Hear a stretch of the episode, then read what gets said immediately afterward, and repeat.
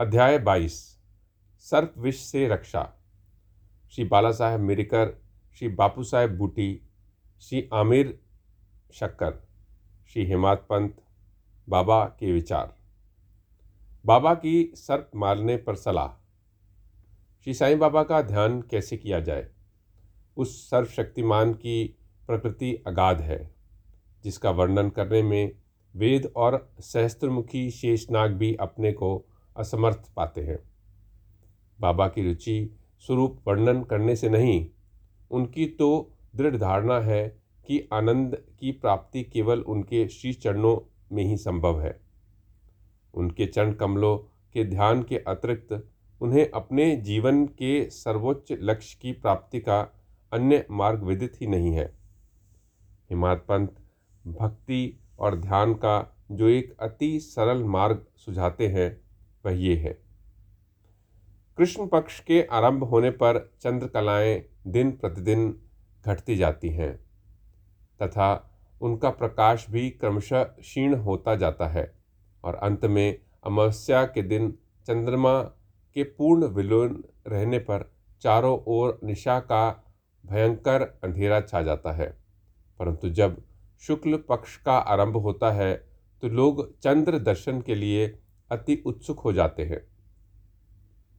इसके बाद द्वितीय को, जब चंद्र अधिक स्पष्ट नहीं होता, तब लोगों को वृक्ष के दो शाखाओं के बीच से चंद्र दर्शन के लिए कहा जाता है और जब इन शाखाओं के बीच उत्सुकता और ध्यानपूर्वक देखने का प्रयत्न किया जाता है तो दूर क्षितिज पर छोटी सी चंद रेखा के दृष्टिगोचर होते ही मन अति प्रफुल्लित हो जाता है।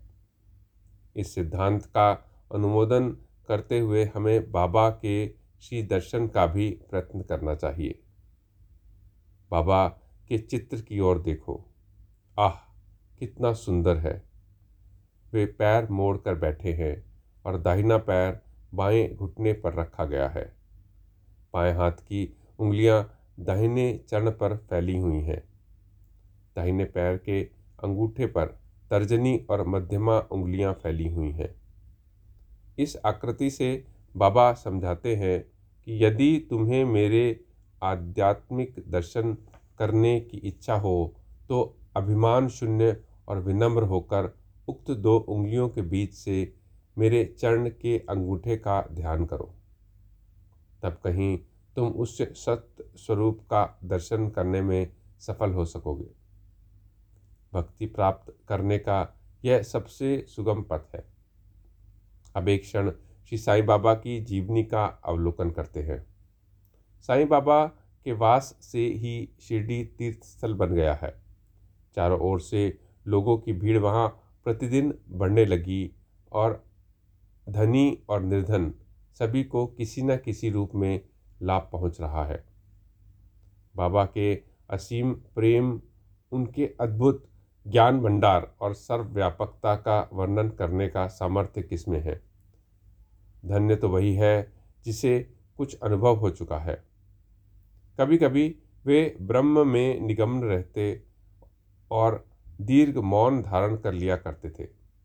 कभी कभी वे चैतन्य घन और आनंद मूर्ति बन भक्तों से घिरे हुए रहते थे। कभी दृष्टांत देते तो कभी हास्य विनोद किया करते थे। कभी सरल चित्त रहते तो कभी क्रुद्ध भी हो जाया करते थे। भक्तों के उनके मुखमंडल की अवलोकन, वार्तालाप करने और लीलाएँ सुनने की इच्छा सदा अतृप्त ही बनी रहती थी। फिर भी हम फूले न समाते थे। जल वृष्टि के कणों की गणना की जा सकती है। वायु को भी चर्म की थैली में संचित किया सकता जा सकता है। परंतु बाबा की लीलाओं का कोई भी अंत नहीं पा सकता। अब उन लीलाओं में से एक लीला का यहाँ वर्णन करते हैं। भक्तों के संकटों के घटित होने से पूर्व ही बाबा उपयुक्त अवसर पर किसी प्रकार उनकी रक्षा किया करते थे। श्री बाला साहेब मीरकर, जो सरदार काका साहेब के सुपुत्र तथा कोपर गाँव के मामलतदार थे एक बार दौरे पर चितली जा रहे थे। तभी मार्ग में साईं बाबा के दर्शनार्थ शिरडी पधारे। उन्होंने मस्जिद में जाकर बाबा की चरण वंदना की और सदैव की भांति स्वास्थ्य तथा अन्य विषयों पर चर्चा की। बाबा ने उन्हें चेतावनी देकर कहा कि जहाँ तुम बैठे हो, वही द्वारका माई है। जो उसकी गोद में बैठता है, वह उसके समस्त दुखों और कठिनाइयों को दूर कर देती है। यह मस्जिद माई परम दयालु है।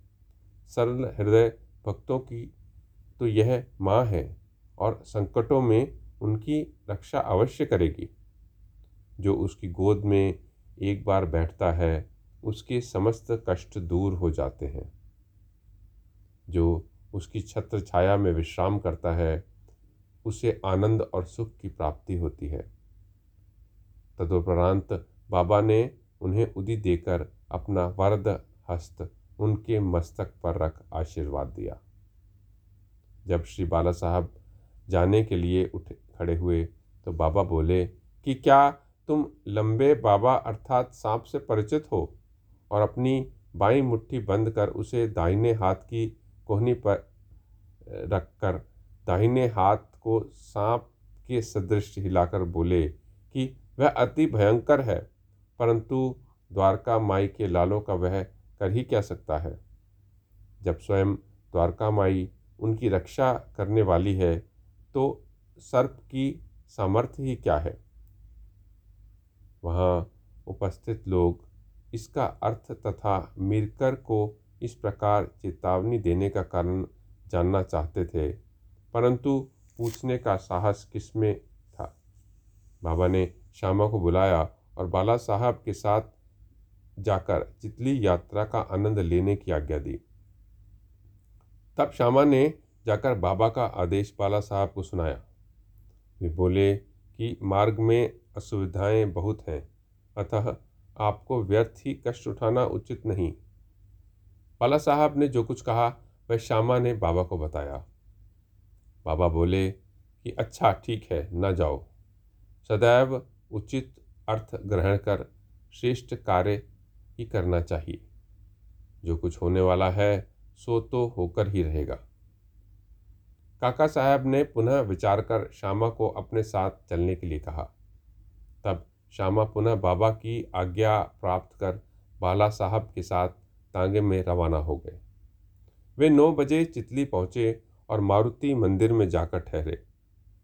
ऑफ़िस के कर्मचारी गण अभी नहीं आए थे। इस कारण वे यहाँ वहाँ की चर्चाएँ करने लगे। बाला साहब दैनिक पत्र पढ़ते हुए चटाई पर शांतिपूर्वक बैठे थे। उनकी धोती का ऊपरी सिर कमर पर पड़ा हुआ था और उसी के एक भाग पर एक सर्प बैठा हुआ था। किसी का भी ध्यान उधर न था। वह सी सी करता हुआ आगे रेंगने लगा। यह आवाज़ सुनकर चपरासी दौड़ा और लालटेन ले आया। सर्प को देखकर वह सांप सांप कहकर उच्च स्वर में चिल्लाने लगा। तब बाला साहब अति भयभीत होकर कांपने लगे। श्यामा को भी आश्चर्य हुआ। तब वे तथा अन्य व्यक्ति वहाँ से धीरे धीरे हटे और अपने हाथ में लाठियाँ ले ली। सर्व धीरे धीरे कमर से नीचर उतर आया। तब लोगों ने उसका तत्काल ही प्राणांत कर दिया।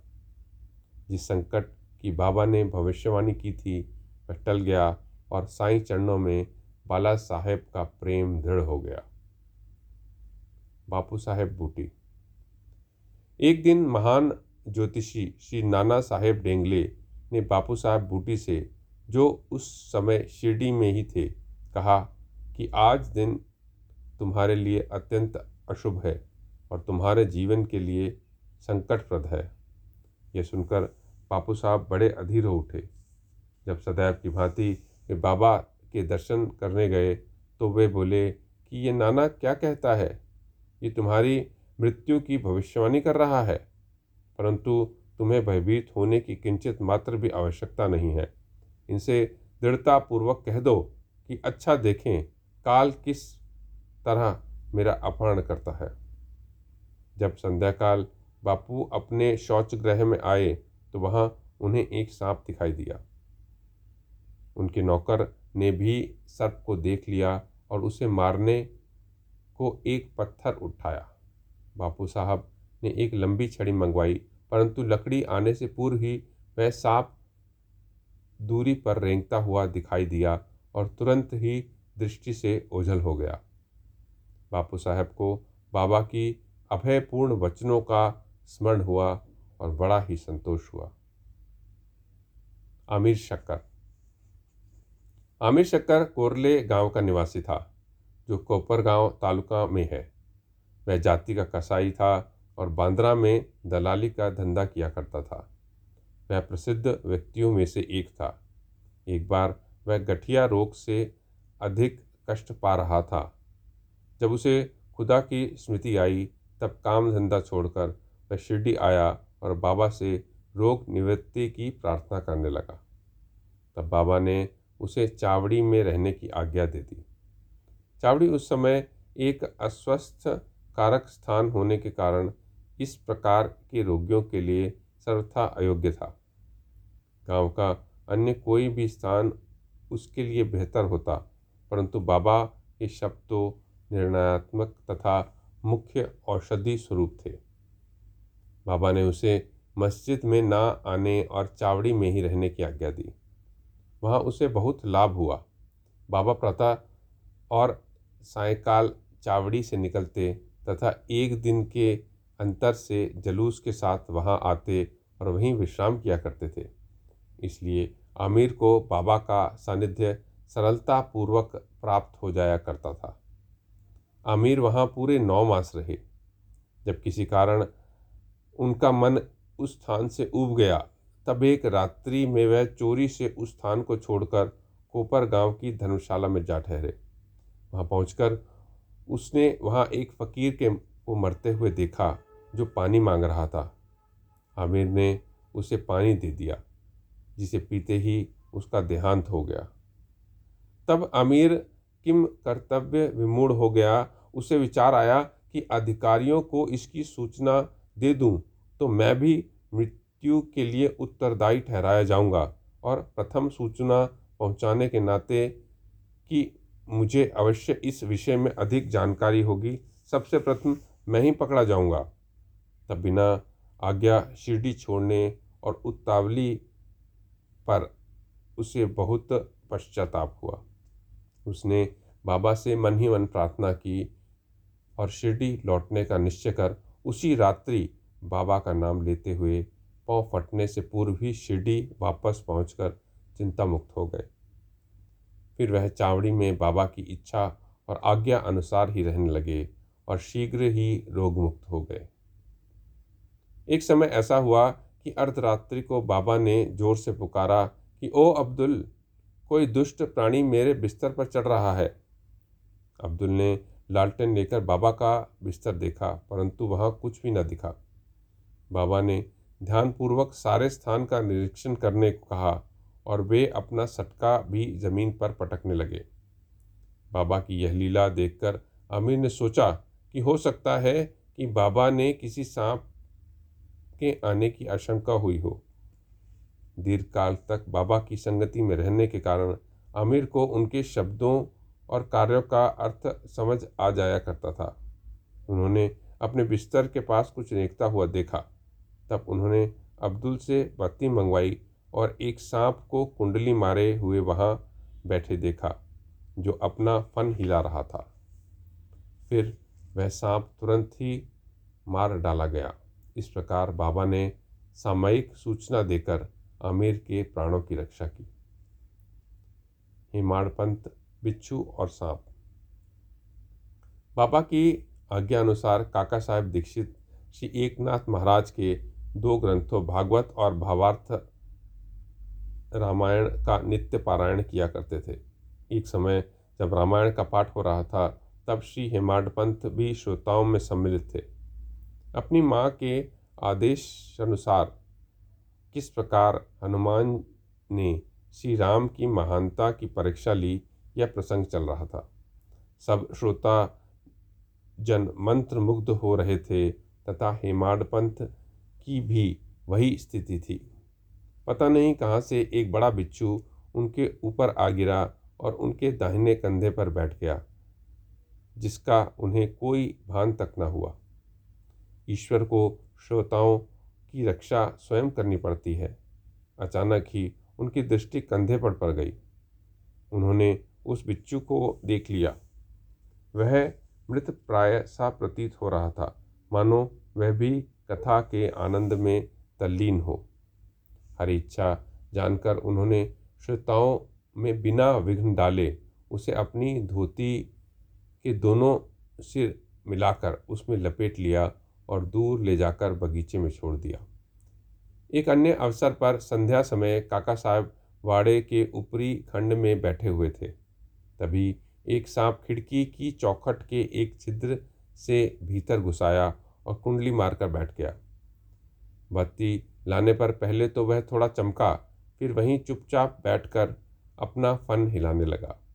बहुत से लोग छड़ी और डंडा लेकर वहाँ दौड़े, परंतु वह एक ऐसे सुरक्षित स्थान पर बैठा था जहाँ उस पर किसी के प्रहार का कोई भी असर नहीं पड़ता था। लोगों का शोर सुनकर वह शीघ्र ही उसी छिद्र से अदृश्य हो गया। तब कहीं लोगों की जान में जान आई। बाबा के विचार। एक भक्त मुक्ताराम कहने लगे कि चलो अच्छा ही हुआ, जो एक जीव बेचारा बच गया। सिंहवाड़ पंथ ने उसकी अवहेलना कर कहा कि सांप को मारना ही उचित है। इस कारण इस विषय पर वाद विवाद होने लगे।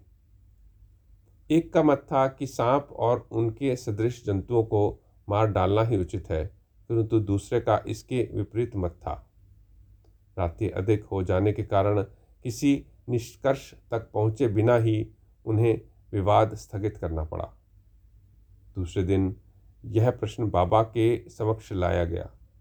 तब बाबा ने निर्णयात्मक वचन कहने लगे कि समस्त जीवों और सब प्राणियों में ईश्वर का निवास है, चाहे वह सांप हो या बिच्छू।